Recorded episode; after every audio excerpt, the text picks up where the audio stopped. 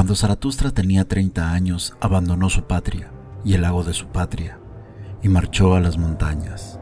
Allí gozó de su espíritu y de su soledad, y durante 10 años no se cansó de hacerlo, pero al fin su corazón se transformó. Este es un fragmento del primer párrafo de Así habló Zaratustra, la obra más célebre del filósofo alemán Friedrich Nietzsche. Y Nietzsche nos habla de este Zaratustra, que no era el profeta persa de hace más de 25 siglos, aunque se llamen igual, pero el de Nietzsche también era un profeta. Este personaje trataba de hacer llegar su mensaje a las personas, y su mensaje era sobre evolución personal y desapego para avanzar a lo que él definía como el superhombre, o un superhumano, un ser superior resultado de un nivel de conciencia que le había permitido trascender por encima de la humanidad como la conocemos. ¿Y cómo llegó el Zaratustra de Nietzsche a madurar estas ideas para empezar su recorrido entre las personas? A través del gozo de su espíritu en soledad en la montaña. Y es sobre ese punto que hablaremos, de la soledad, la soledad como motor de cambio y crecimiento personal, pero también de la soledad como una situación a la que podemos vernos obligados y que puede resultar en un problema de los individuos y de la sociedad. Teoría del caos. Teoría del caos. Teoría del caos. Teoría del caos. De no ficción radio.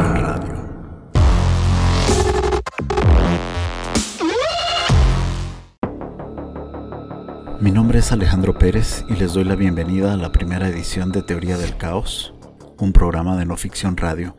Y para empezar nuestro tema de hoy, quiero que viajemos con la imaginación a Japón, yo nunca he estado allí, así que mi imaginación se limita a lo que he visto en películas y videos o cosas que he leído.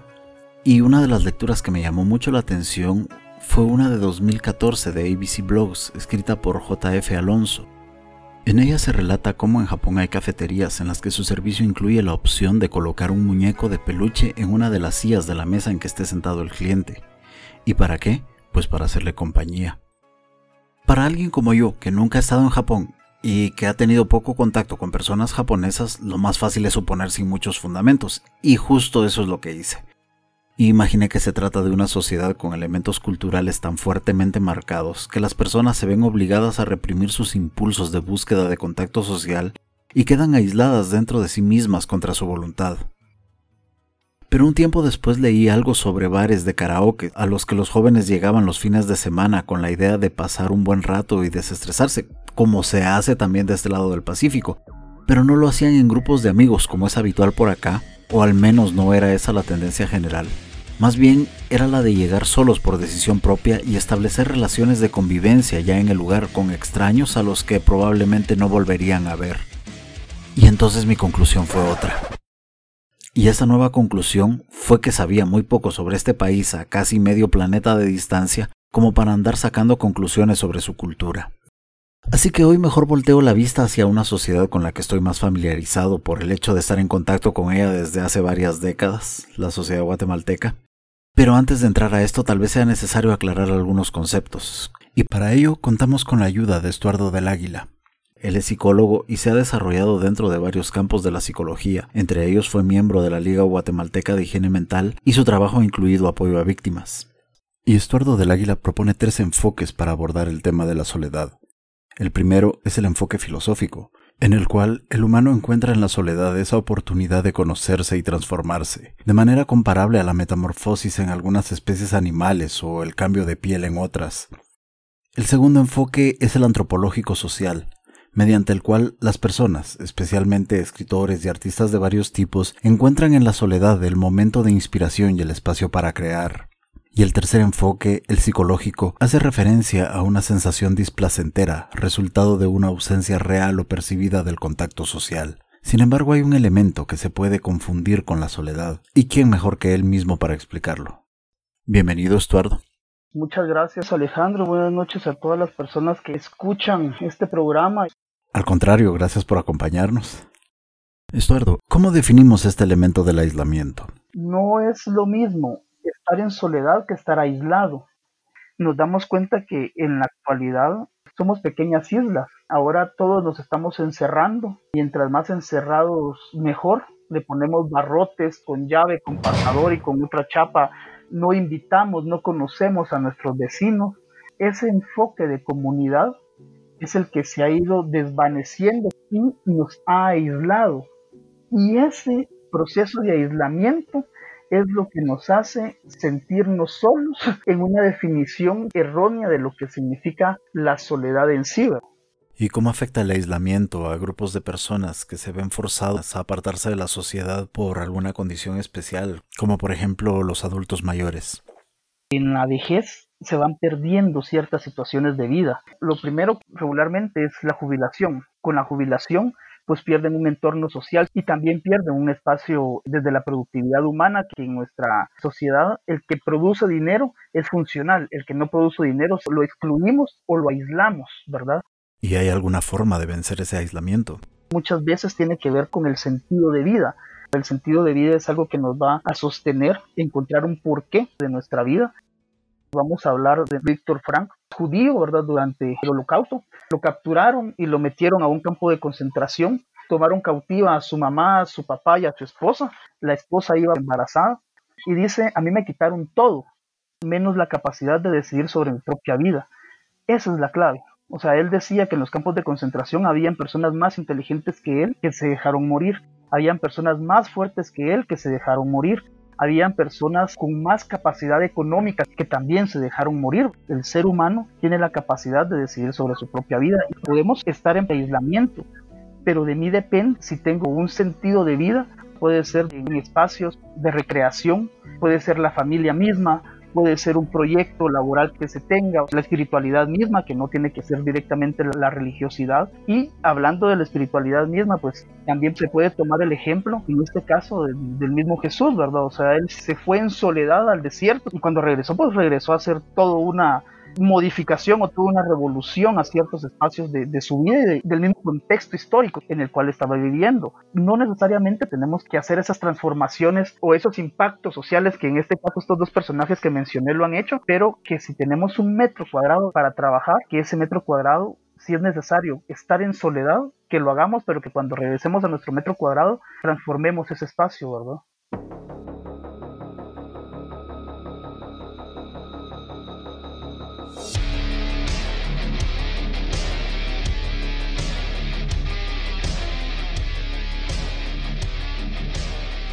Estoy haciendo cuentas de que el coronavirus me puso en un aislamiento forzado hace casi un año y aún no he alcanzado este proceso transformador dentro de mí. Así que mejor seguiré el ejemplo de estos cafés japoneses y me conseguiré un poco de compañía cibernética. Quiero presentarles a Tike. Ella será mi acompañante en este y futuros programas. Bienvenida, Tike. Gracias, Alejandro. Si tuviera emociones estaría muy contenta de estar aquí compartiendo con el público de No Ficción Radio. Qué bien. Y para darte la bienvenida, quería que nos leyeras muy emotivamente algo de Mario Benedetti. ¿Crees que puedes ponerle mucho sentimiento? Depende. ¿De qué trata? Pues de la soledad. De hecho se llama Soledades. Está bien. Ellos tienen razón. Esa felicidad al menos con mayúscula no existe. Ah, pero si existiera con minúscula, sería semejante a nuestra breve presoledad.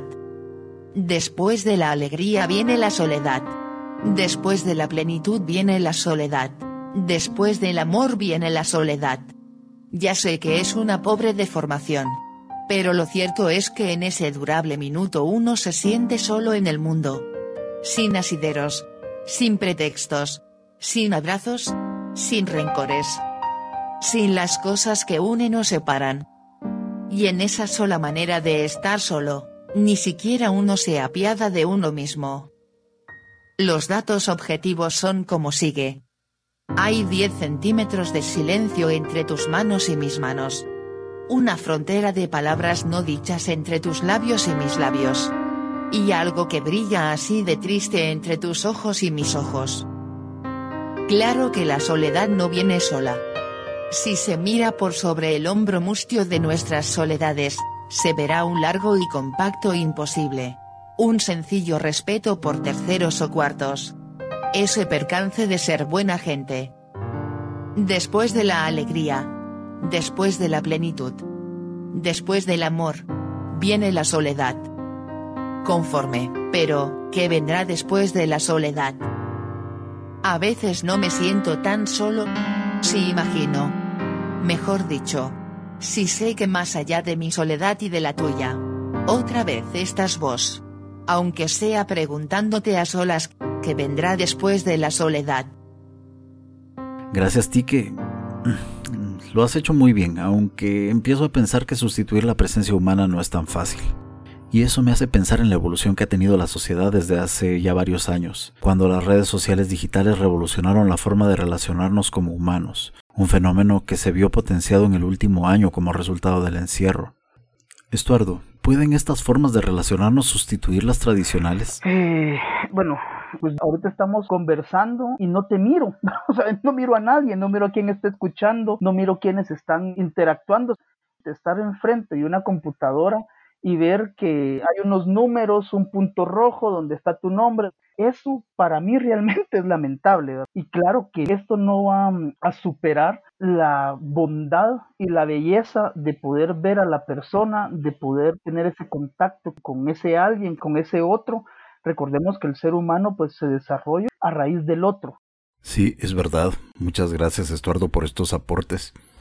Bueno, y a todo esto, Tique, tenemos reuniones virtuales que nos libran de los contagios, pero ¿quién nos libra del aislamiento? Yo tengo algunas propuestas. Tú. Bueno, en realidad no son mías, sino de Mercedes Barrundia, quien también es profesional de la psicología, y le brindó una entrevista a No Ficción. Escuchemos. Al inicio de la pandemia, cuando no se conocía el virus, habían recomendaciones muy claras en cuanto a estar confinados, pero en contacto a través de videollamadas y de reuniones por Zoom, ¿verdad? No es lo mismo estar en contacto vía correo electrónico a poderme ver cara a cara con una persona. Entendemos que la voz y el rostro genera un impacto emocional distinto a nada más la comunicación escrita. Ahora sabemos que si estamos en un ambiente al aire libre, con distanciamiento, con mascarilla, la probabilidad de contagio es muy baja. ¿verdad? Entonces, ese tipo de recomendaciones damos, ¿verdad? Reúnete en un parque, con, al aire libre, con mascarilla, con distanciamiento, con las medidas sanitarias, pero sí reúnete. Hay pacientes a los que debes recomendarles el contacto humano. Gente que está pasando una depresión crónica profunda, que necesita el sol como parte del tratamiento, ¿verdad? que necesita el contacto con la naturaleza, que necesita el contacto humano. Al final, el entender cómo funciona el coronavirus desde el aspecto médico te ayuda a dar recomendaciones de salud mental más pertinentes dependiendo de la etapa de la pandemia en la que estuvimos, ¿verdad?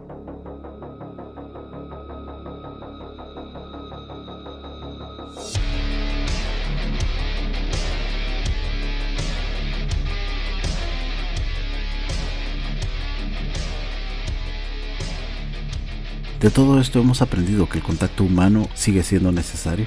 Sin embargo, ¿sabías, Tique, que es posible sentirse solo aún en compañía de otras personas? ¿Y cómo es eso? Pues es el resultado de una situación de conflicto en las relaciones humanas. Pero quien nos va a hablar al respecto es la psicóloga Andrea Bonilla. Hola Alejandro, qué bueno oírte. Gracias, es un gusto tenerte por acá. Andrea, por lo que hemos podido entender, la soledad en sí no significa algo negativo, ¿verdad? Tal vez vale la pena que hagamos una distinción entre ciertos tipos de soledades, porque ponete, tú puedes disfrutar mucho agarrar un libro o ver una película o ver una serie o, o estar escuchando música y estás en soledad y sentir mucha comodidad en esto. Muchas veces el problema con la soledad es cuando viene acompañada de ansiedad o viene acompañada de la sensación de rechazo, de abandono, y entonces ahí es donde se vuelve problemática, se vuelve como una desolación, que sentís que a pesar de que pueda haber gente alrededor tuyo, nadie entiende lo que estás sintiendo o no hay forma de escapar de lo que estás sintiendo. Ahí es donde uno está como buscando a las demás personas para poder manejar este sentimiento y probablemente no encontramos a la persona que causó ese sentimiento porque mucho tiene que ver con nuestra historia personal, pero la presencia de ciertos vínculos pues ayudan a mitigar un poco esa sensación de desolación. Estos vínculos se pueden ver afectados de muchas maneras y si cuando estabas creciendo los adultos que te tenían que proveer de cuidados no hayan sabido cómo responder o hayan estado afectados desde su propia historia y entonces no saben cómo ayudar a esta criaturita a procesar lo que les está pasando o a sentirse importantes y demás. Y entonces puede hacer que tu apego sea ansioso, puede hacer que sea inseguro, eh, ambivalente, eh, evitativo o un apego seguro, que sería lo ideal. Entonces, si tenés una figura de estas que se fue en tu vida y te abandonó, pues luego cuando estás en una situación de pareja, en, en lo primero que tú percibes inconscientemente como un abandono, dispara esta respuesta de ansiedad y la soledad ahí es donde se vuelve espantosa. O sea que una persona en esta situación podría sentirse sola incluso estando acompañada. Exactamente. Ese sentimiento que le llamamos soledad es más bien una desolación acompañado de angustia, de ansiedad, de pánico, depende de la gravedad de la situación. Pero eh, nos genera una respuesta, se le llama como de protesta a este tipo de respuesta. Por ejemplo, tú estás en la tarde todo el domingo, ¿no? Esperando que tu pareja te llame, tu pareja no te contesta, le escribís, no te contesta, le llamas y entonces empiezas a preguntarte, ¿será que está bien? que es la primera, ¿no? ¿Será que está bien? Y luego empiezan todas estas fantasías, estos temores y peor aún si tu historia está llena de estos momentos, ¿no? Donde otras personas te hayan abandonado, se hayan ido o demás. Para luego de cierto tiempo ya empezás con un ataque de ansiedad, decir, bueno, mi pareja ya no quiere estar conmigo, está haciendo algo, y empiezan todos estos miedos, ¿no? Para cada quien serán muy peculiares, pero también pueden entrar las actitudes de protesta, decir, bueno, cuando me llame no le voy a contestar. O empiezas a llamar y llamar y llamar, que también sería una actitud de protesta, Claro, la de ya no le contesto es la del evitativo y voy a llamar y llamar es la de la persona con ansiedad, del, apego ansioso. Es, es complicado. ¿Y se puede, por ejemplo, con la ayuda de terapia pasar de ese apego evitativo o de ese apego ansioso a un apego seguro? Sí, sí se puede. Y también conforme vas desarrollando otros apegos en tu vida, tu apego puede ir cambiando porque tus experiencias emocionales correctivas te las puede dar otra figura. Lo ideal es que sí lo, lo trabajes en terapia con alguien que sepa trabajarte apegos. Es qué piensas de ti, qué sentiste y qué mecanismos utilizaste para esto. Y si hay otras situaciones que te lo refuerzan, pues entonces hay que ir a ver qué se agregó en estas situaciones, porque puede ser que un noviazgo en la adolescencia haya resultado que tu pareja de quien estabas en enamoramiento intenso se vaya con alguien más, entonces ahí solo refuerzas, ¿no? De decir, nadie me quiere, siempre se van, y ahora le agregas que una pareja no, no va a querer estar contigo, ¿no? Que te cambian por alguien más. Entonces no importa que esté tu pareja ahí, lo que sentiste es frío, hay quienes te dicen que físicamente se siente un frío, uno en el estómago, y eso es la ansiedad o la adrenalina. Para que aparezca adrenalina hay una respuesta de estrés muy fuerte y por lo general está asociada a traumas. Muchas gracias Andrea por explorar estos aspectos con nosotros. A ti Alejandro por el espacio y saludos a quienes nos están escuchando. Y con eso nosotros estamos llegando al final de esta primera edición. Casi casi me siento triste. me lo imagino. Al final, para hacer un podcast sobre la soledad no la pasamos tan solos, ¿verdad, Tique? Es verdad. Gracias a nuestros invitados. Pero antes de irnos quisiera retomar algunos elementos. Y tal vez el que me pareció más importante que nos compartieron ambos de nuestros invitados es que la soledad en sí no es mala. Por el contrario, puede ser el entorno propicio para la distracción, la creación o hasta la posibilidad de alcanzar los niveles de conciencia que puedan llevarnos a ser mejores personas. El modelo no tiene por qué ser Zaratustra, pero tal vez podamos aprovechar el aislamiento al que las situaciones de la vida nos puedan obligar para dar paso a buscar y tal vez hasta encontrar a ese superhumano dentro de nosotros.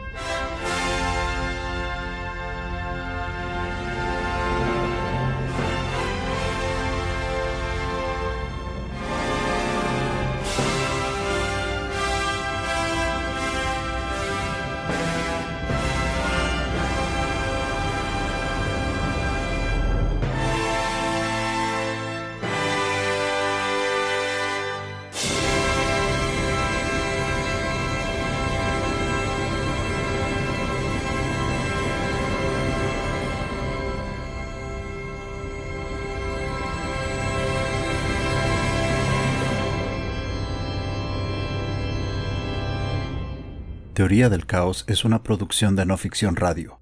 Elaboración y narración Alejandro Pérez. Colaboración especial de Hanna Orellana. Descripción del contenido en www.no-ficción.com.